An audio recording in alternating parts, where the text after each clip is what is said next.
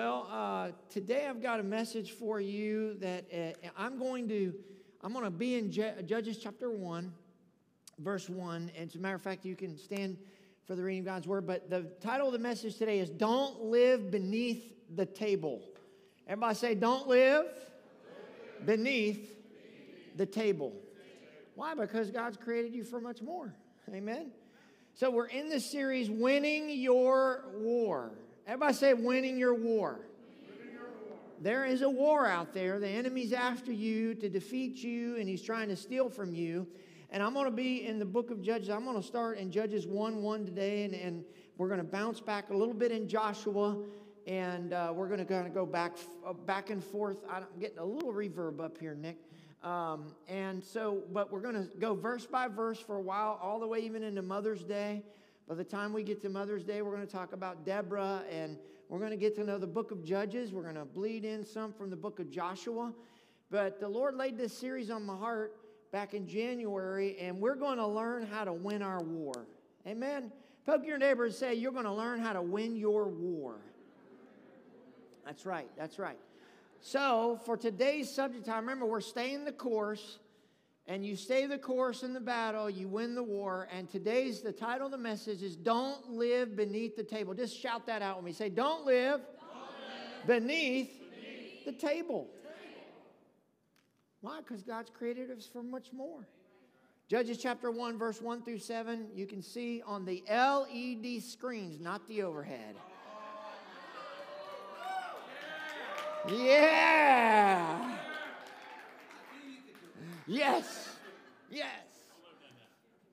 I had to work very hard on that, but I made it. Judges chapter 1, verse 1 through 7, and we're going to, there's, this is so rich with what God wants to speak. You know what? Before I even read this, poke your neighbor and say, God's got a word for you today. Man, you need to look at your neighbor and say, You better be glad you showed up today because God's about to speak. Now you need to say it again. See, you better be glad you showed up today. Because God's about to talk to you. Yes, amen.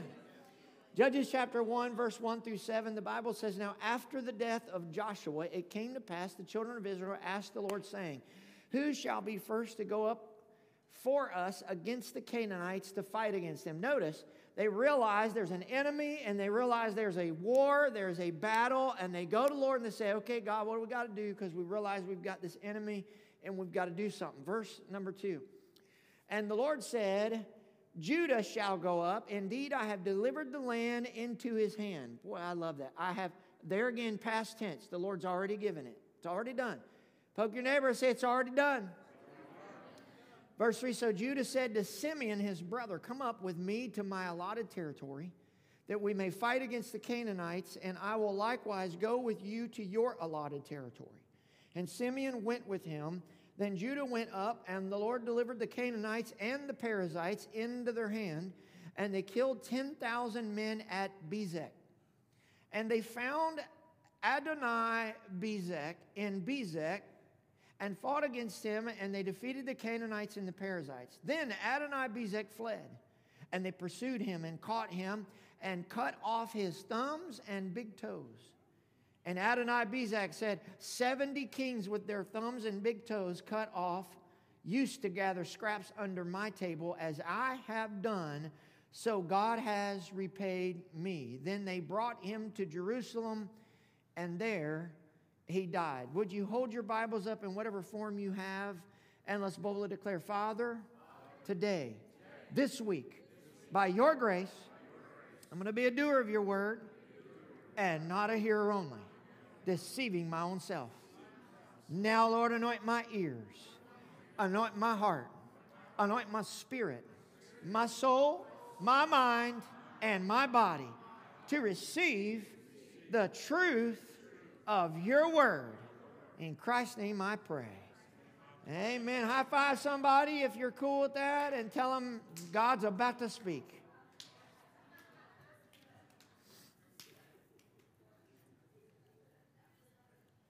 There's a story of a little chihuahua. I know you probably call them different, but that's what I call a little chihuahua.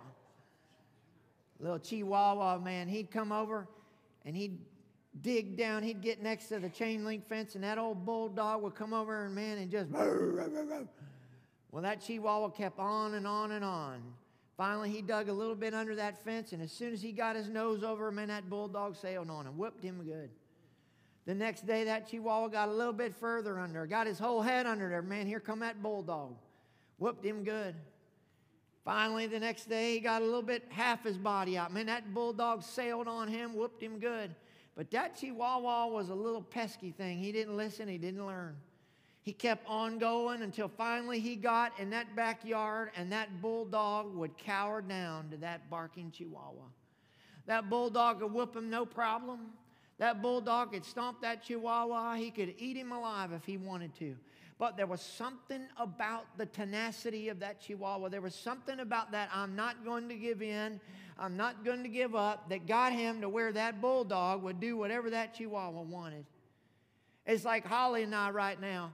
We're watching, uh, no, we're not the barking chihuahua and the bulldog. I don't like how y'all think. Y'all trying to get me in trouble.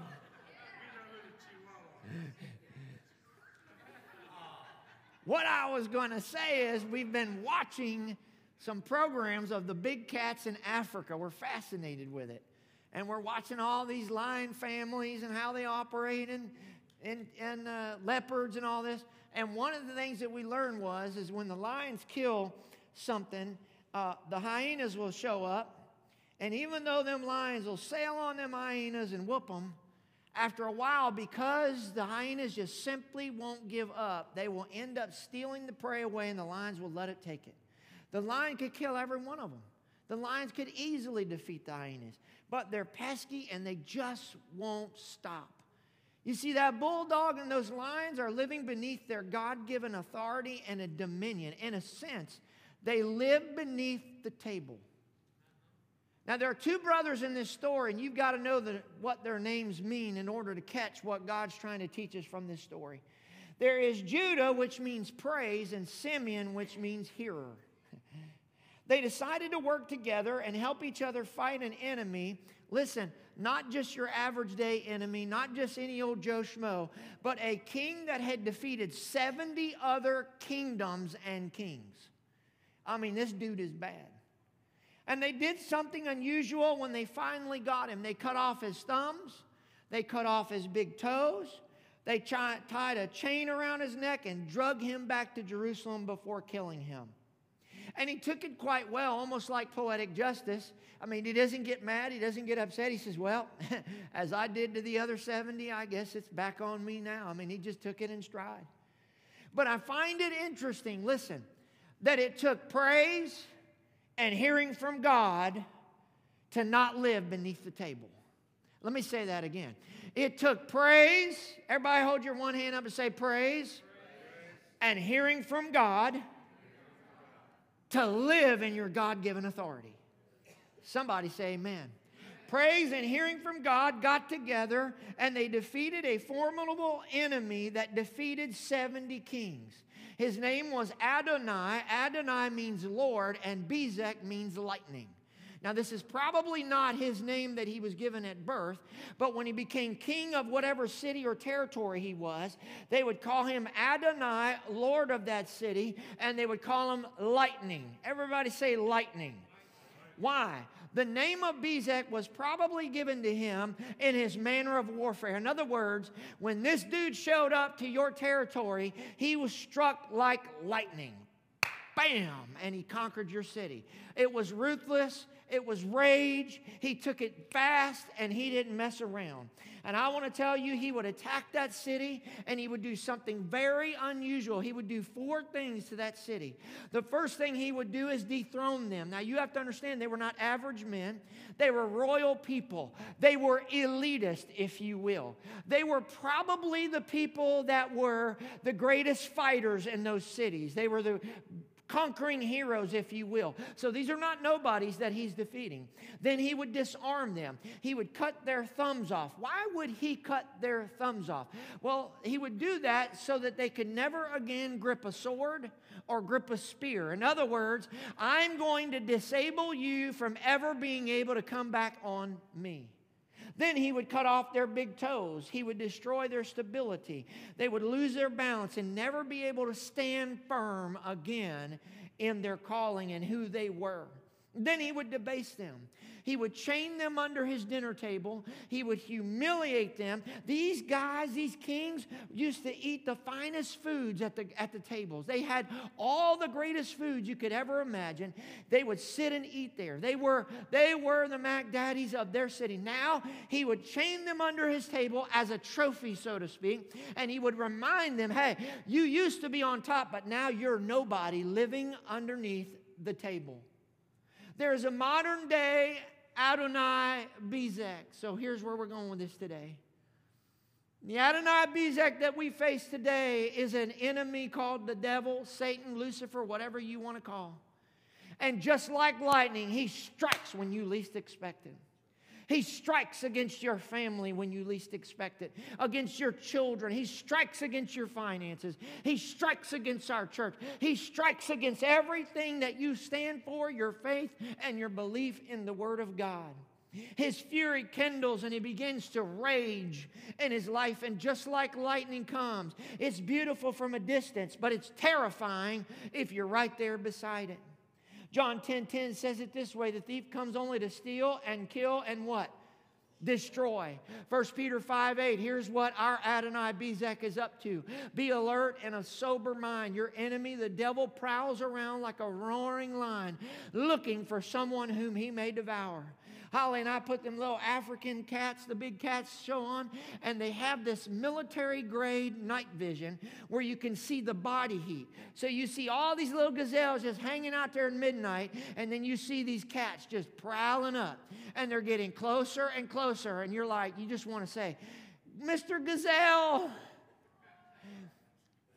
dude, do you know what's coming? And the answer is no, of course they don't, because if they did, they would run for their lives, right? There's a modern day Adonai Bezek, and he hates your marriage and he wants to attack it like lightning. He hates your peace. He wants to fill you with anxiety. He hates the joy of the Lord in your life. He wants to depress you. He hates the faith in your life. He wants to take the teeth out of your faith. He hates the anointing on your life because people will be transformed and saved and changed by the glory of God. He hates the blessings of your life. He hates everything about your life. Listen, our Adonai Bezek that we wrestle with and against is not your friend and he's out for for one thing, and that is to destroy you.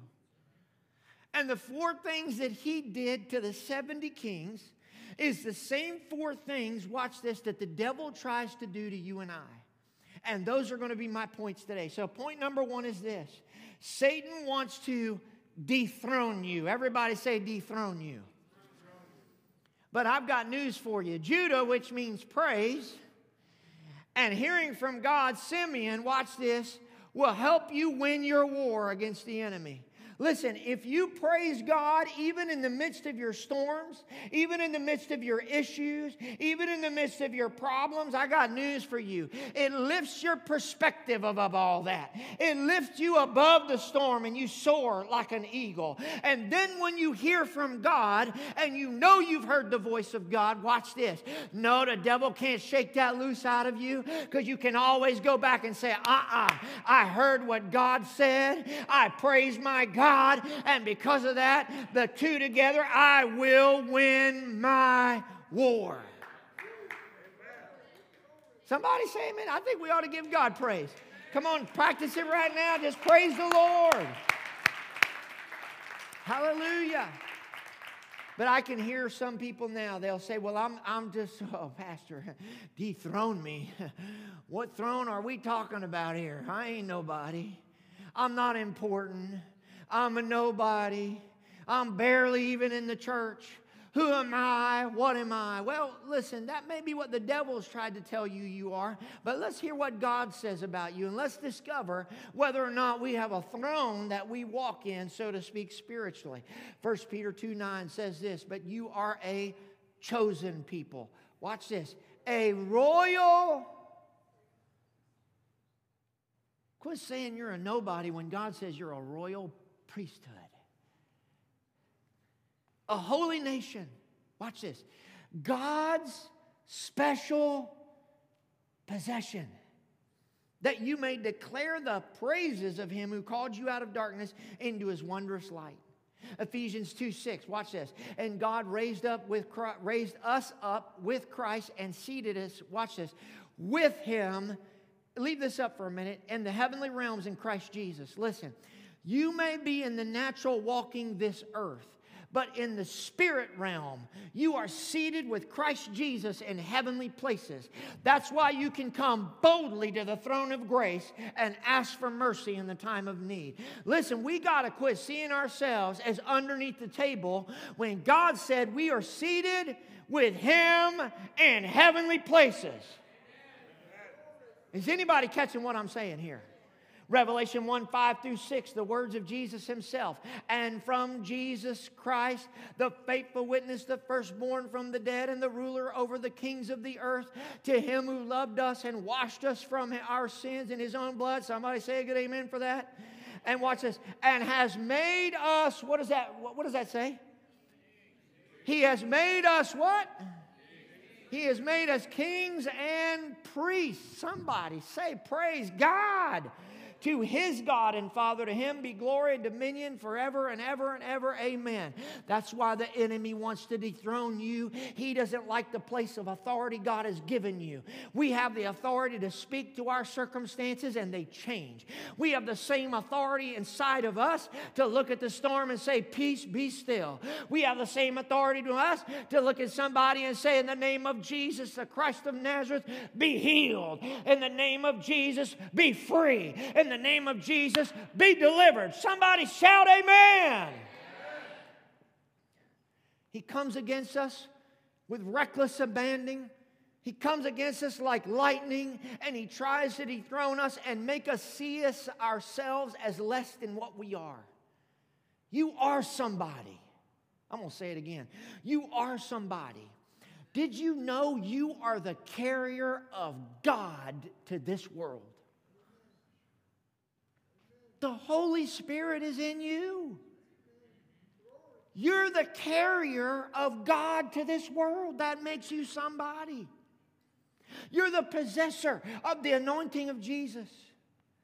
You're not a sinner, you're a child of God. Listen, if you've accepted Jesus Christ, your Lord and Savior, quit saying, Well, I'm just a sinner, man. I'm in by the skin of my teeth. Uh uh No, you are now a child of God. You once were a sinner, now you're a child of God. You're not ugly. You're beautiful. Quit looking at aspects of your life and saying, Oh, that's hideous. Oh, I hate that about myself. You were created in the image of God. God doesn't make junk. Don't look down on some aspect of your life like, man, God messed up when He did this. You're uniquely created in the image of God. Walk as such. We watch some lion shows, and man, those lions don't walk around. Meow. No. Man, that lion gets up with that big old mane and he stomps around stately, like, boy, you better recognize because I'm the king of the jungle. Listen, I'm not saying this to be prideful. What I'm saying is we need to know who we are in Christ Jesus. We need to know who we are in the kingdom of God. You're the apple of his eye. You're the beloved of Jesus Christ. Wow. You want to know how Jesus sees you? Look at that picture on the back wall. That's what you are. You're the beloved of Jesus. You are heirs of God. You're joint heirs with Christ Jesus. Quit saying you're a nobody. Quit saying you can't do it because you can do it. Romans 5 17, here's what he says about our throne that he's given us. And when I say our throne, I mean he's the ruler of the earth. What I'm saying is the authority he's given us. Romans 5 17, watch this. Everybody say, get ready, get ready, get ready. I'll put a little TD Jakes on you here today. For if by the trespass of the one man death reigned through the, that one man, how much more will those who receive God's abundant provision of grace, that's us, and of the gift of righteousness, everybody say that's me. Watch this. Reign in life through the one man, Jesus Christ. We are supposed to rule and reign in this life. And our Adonai Bezek, Satan wants to come against us and try to take that away. We are not to be governed by our past. We are not to be moved by our fickle emotions. We are not to be terrorized by adverse circumstances. We are not to be oppressed with the anxieties of tomorrow. We are not to be enslaved by evil passions. We are not to be intimidated by other people. We are not to be controlled by religiosity. We are not created to live underneath the table. Uh uh-uh. uh We were created to rule and reign in this life, not live beneath the table. Deuteronomy 28 13 says it this way The Lord will make you, let me say, everybody say that. Say, say the Lord will make me the head and not the tail. You say, Well, I feel like the tail right now. As a matter of fact, I feel so much like the tail. Kids come around trying to hit me with, with wiffle ball bats because they think they're pinning the donkey. Uh-huh. But God said, I will make you the head and not the tail if you pay attention to the commands of the Lord your God that I give you this day and carefully follow them. You will always be at the top and never at the bottom. Listen, if we are underneath something, then we're not ruling and reigning in life. We are not meant to be ruled by a leaf or a plant, drugs. We are not meant to be ruled by a bottle of alcohol. We are not meant to be ruled by a tree, money. We are not meant to be ruled by a person. We are meant to rule and reign in this life with Christ Jesus, and we've got one master, and his name is Jesus Christ. Satan wants to dethrone you, but praise and hearing from God will keep you up on top. Somebody say amen. The second thing that, that, that our Adonai Bezek wants to do is not just dethrone you, he wants to disarm you. Everybody shout, disarm you.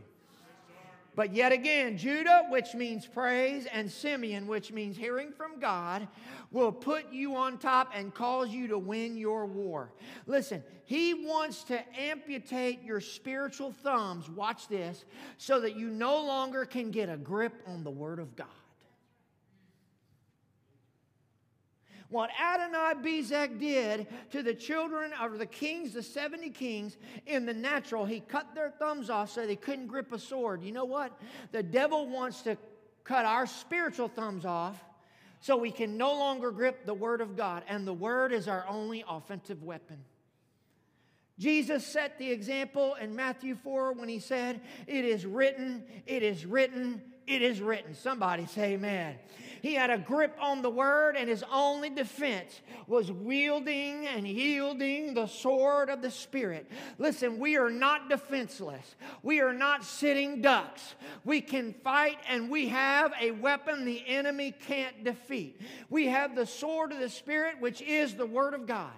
So let me show you how it works. When sickness shows up and a bad doctor's report, get your sword out and start wielding and say 1 Peter 2:24, by his stripes I was healed. Psalm 103 and 3, He sent His word and healed all my diseases. Matthew 4 23 and 24, He went about all the villages and cities and healed all who were sick. Acts 3 16, Acts 4 10, Acts 4 30 says it's at the name of Jesus that I'm healed. I want to tell you when the enemy throws sickness at you, get that sword out and start wielding it in Jesus' name.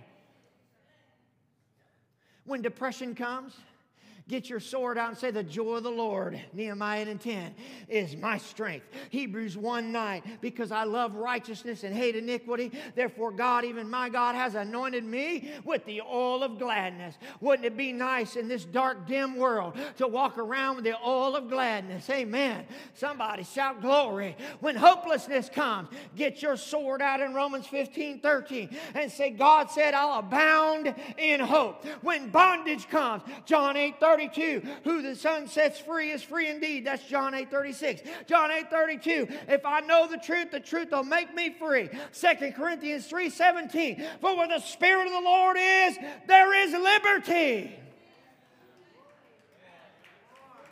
Don't let the devil take your spiritual thumbs. When fear comes, uh, uh, uh, 2 Timothy 1 7, God has not given me a spirit of fear, but of power, love, and a sound mind. Satan attempts to cut off your spiritual thumbs. How does he do it? He tries to give you a take it or leave it attitude about the Bible. You don't really need to read the Bible today. You're too busy. You're working a 10 hour day today. You got the kids screaming. You got everything going crazy in your life. The car don't want to crank. Man, you got all this kind of stuff going on. You just let the word slide another day. He wants your hands off the word of God. He wants to make you think the word doesn't work for you. Well, it works for Sister Sally Sue and Brother Fred over there, but it don't work for me. He wants to get you to question the validity, the validity of the word. But you know what I found? We got to grab that sword of the Spirit, the Bible, so tight that our hand gets stuck to it. There's a guy that happened to in the Bible, Second Samuel 23, 9 through 10. Watch what it says. And after him was Eleazar, the son of Dodo, the Ahohite. I don't know about who named him Dodo, but that wasn't too cool. He was one of the three mighty men with David when they defied the Philistines who were gathered there for battle. And the men of Israel had retreated.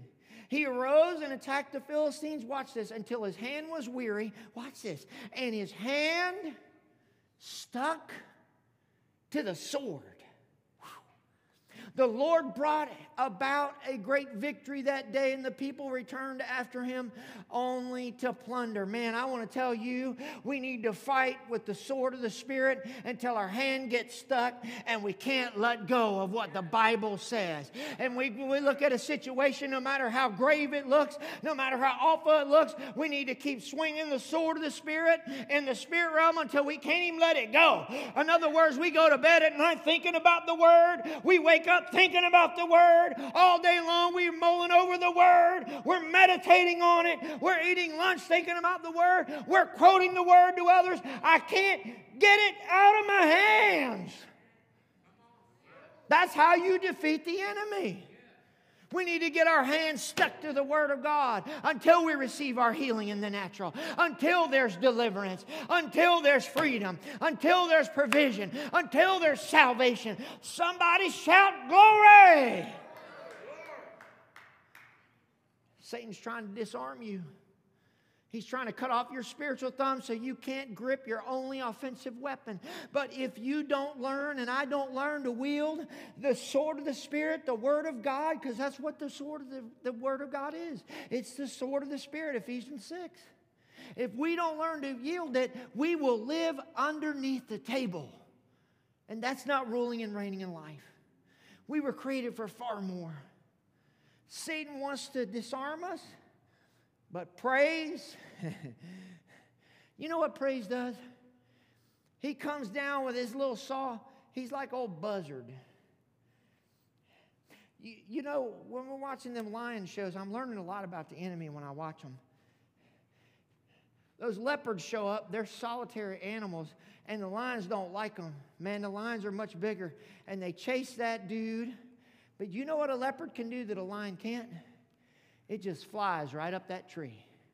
It goes higher and then you look on there, and the lions are underneath the tree looking up, and that old leopard's just hanging out with his paw hanging down, and he's just looking like, You dummies ain't ever to touch me. Do you know that's what praise does? The enemy comes our way, roaring like a lion, and when we praise, we go higher, and he can't get where we go. Man, I'm preaching to somebody needs to hear this.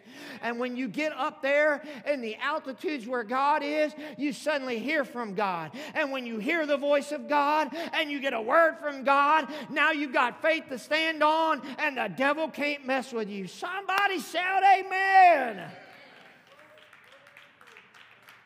Satan wants to dethrone you, he wants to disarm you.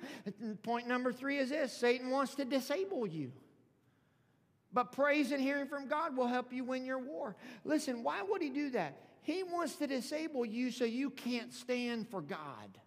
So you can't use your feet to spread the gospel. Ephesians 6 says, When you've done all to stand, stand therefore. In other words, there are times in our life where we've got to stand. And what the enemy wants to try to do, Adonai Bezek, is he wants to come and cut off our spiritual big toes. And anytime you see a brother or sister make a fall, it's generally because their spiritual toes have been cut off. I am told when somebody loses their big toe, their big toe, excuse me, that at first they can't even walk. And then they walk so funny and they can't get their stance just right. And over time, they learn to deal with it, but they don't walk as fast. They're not as firm. They're not where they need to be with what God created them to be. And that's why Second Corinthians 1:24 says this, because it is by faith that you what? Stand firm. Satan wants to cut your spiritual big toes off so he can undermine your faith in God. The devil's attacking your faith. He's attacking my faith, and he wants you to doubt what God is saying. He wants you to think your faith isn't working. He wants you to think that God's word isn't working for you. Oh, it works for Dale Hendricks. Oh, it works for Rosemary, but it ain't working for you. He wants to tell you that God loves other people more than you. That's why he does it for them, and he doesn't do it for you. That he'll tell you that it's useless to keep praying. It's useless to keep believing. You might as well throw in the towel. And what he's doing is he's trying to shake our faith. Look what Jesus said in Luke 22 31 through 32. Simon, Simon, look out. Man, we could, bridge of hope, bridge of hope, look out. Satan has asked to sift you like wheat. Watch what Jesus said. But I have prayed for you that you can have everything you want. But I have prayed for you so that all the things you want in life are just yours and you'll never have to go without. He said, No. I have prayed for you that your faith may not fail. In other words, what Jesus was saying, hey, Peter, the devil's after you, but I'm going to pray that your faith doesn't fail because if you keep your faith, he can't win. And the devil will let circumstances go so long in your life. He'll let it seem so bleak. He'll let the negative circumstances drag on and on and on until the point where your faith fails. But I want to tell you, Brother Jerry, that Jesus is in heaven right now interceding that your faith and my faith fails not. And when you have turned back, he's talking to Peter, strengthen your brothers. Listen, we're on the brink of an end time revival. This generation appears to be the first to exist since 100 AD. I'm talking 2,000 years that has a realistic chance to complete the Great Commission. We have been referred to, you and I, as the gun lap generation. In a race, when the leading runner gets to the final lap, there's somebody that will shoot a gun. Now it's like a cap gun or something, but they'll shoot a gun, letting everybody know this is the last lap. And we hold in our hands today the baton that started with the likes of Abraham, Isaac, and Jacob, and that went from them, from Elijah to Elisha that went from Moses to Joshua, that went from Jesus to the 12, and it went from the 12 disciples to generation after generation comprising the church until you and I. These men and women were beaten, they were banned, they were burned at the stake, they were sawn in two, boiled in oil, and eaten by lions. But the baton is still being passed, brothers and sisters, from father to son, from mother to daughter, from pastor to people, and from missionaries to church leaders. And now here we are. You need to know we are in the last days, we are in the final lap. We are at the twilight of time, and over us, according to Hebrews, over the balconies a, a crowd of witnesses, a cloud and a great crowd of witnesses that are looking, waiting to see what's going to be like the final lap. And guess what? God chose you and I for the final lap. Poke your neighbor and say, God chose you and I for the final lap. The question is will you run for the gospel? Will you run with the gospel? Will you carry the baton that was handed down from your generations on to the next one? Will you pass the baton? It's so much bigger than you and I. Listen, it is such an important relay race that nothing can be left to chance. When you watch the Olympics, and they do the four by four baton where they pass the baton relay race. Listen, they usually put the fastest, swiftest, and most surefoot racer for the last anchor, the last runner. Why? They do that because they think, well, he won't drop the baton or she won't. Well, they're the fastest, so they can make up any lost time. I mean, they usually put the Usain Bolts of the world in that last spot because they can make up ground. They're the ones that are the anchor. They're the ones that, man, we can depend on them. Did you know, listen, of all the 6,000 years of human history, God could have put you and I, He chose us for the last lap. That means he's got a lot of faith in us. Woo. More faith in us than I got in me. But he knows there's a secret weapon, Brother Sonny. He said, I'm not worried about what you can do on your own ability and your talents and your ability to run fast and be the surest of foot and all that other stuff. Uh uh-uh. uh He says, I put my spirit inside of you. And I know the Holy Ghost is the swiftest of foot. I know He's the surest. I know He's the fastest. I know He's the one that can make up for lost time. Man, I'm preaching to somebody. We've got the Holy Ghost in us, and we are designed to carry the gospel. Don't let Satan cut off your spiritual big toes. Romans 10 says it this way And how shall they preach unless they are sent? As it is written, watch this, very interesting. How beautiful are the feet of those who preach the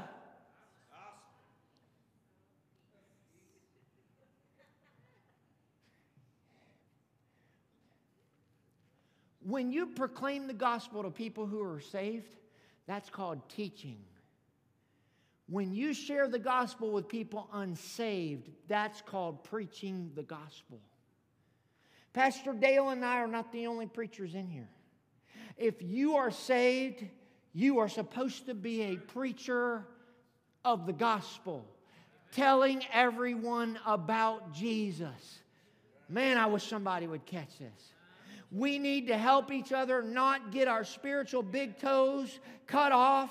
We need to carry the baton that was passed from generation to generation and say, It doesn't end with me.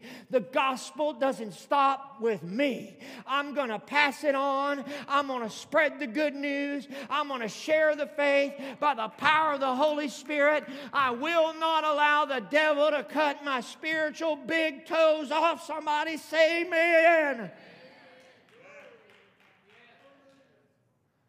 I was, I, have gotten to where, man, I'm just sharing Christ just everywhere I go.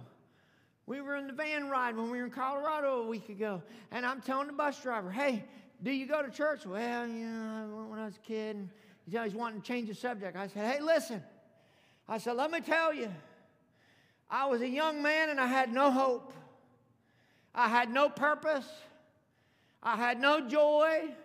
I thought I was going to be dead or in prison.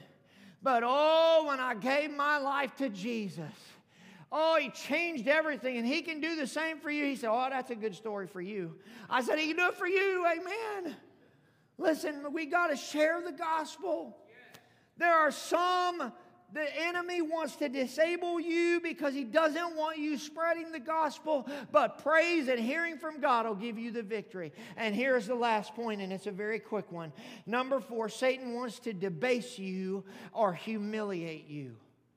But praise and hearing from God will lift you above that. Why does the devil want to debase or humiliate you? Because Colossians 2 13 through 15 says this This is what Jesus has done and will do to our enemy, the devil, or our Adonai Bezek. Are you ready? You were dead because of your sins. He's talking to us here.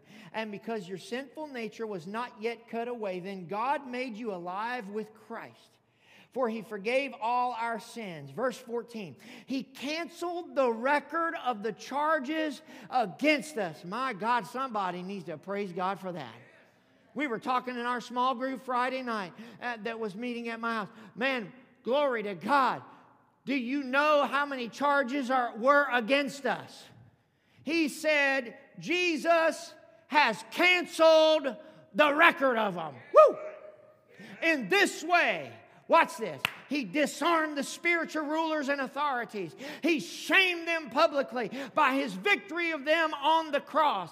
The devil wants to humiliate you because he's been the one humiliated. And we need to know that our praise and our hearing from God will cause us to win our war.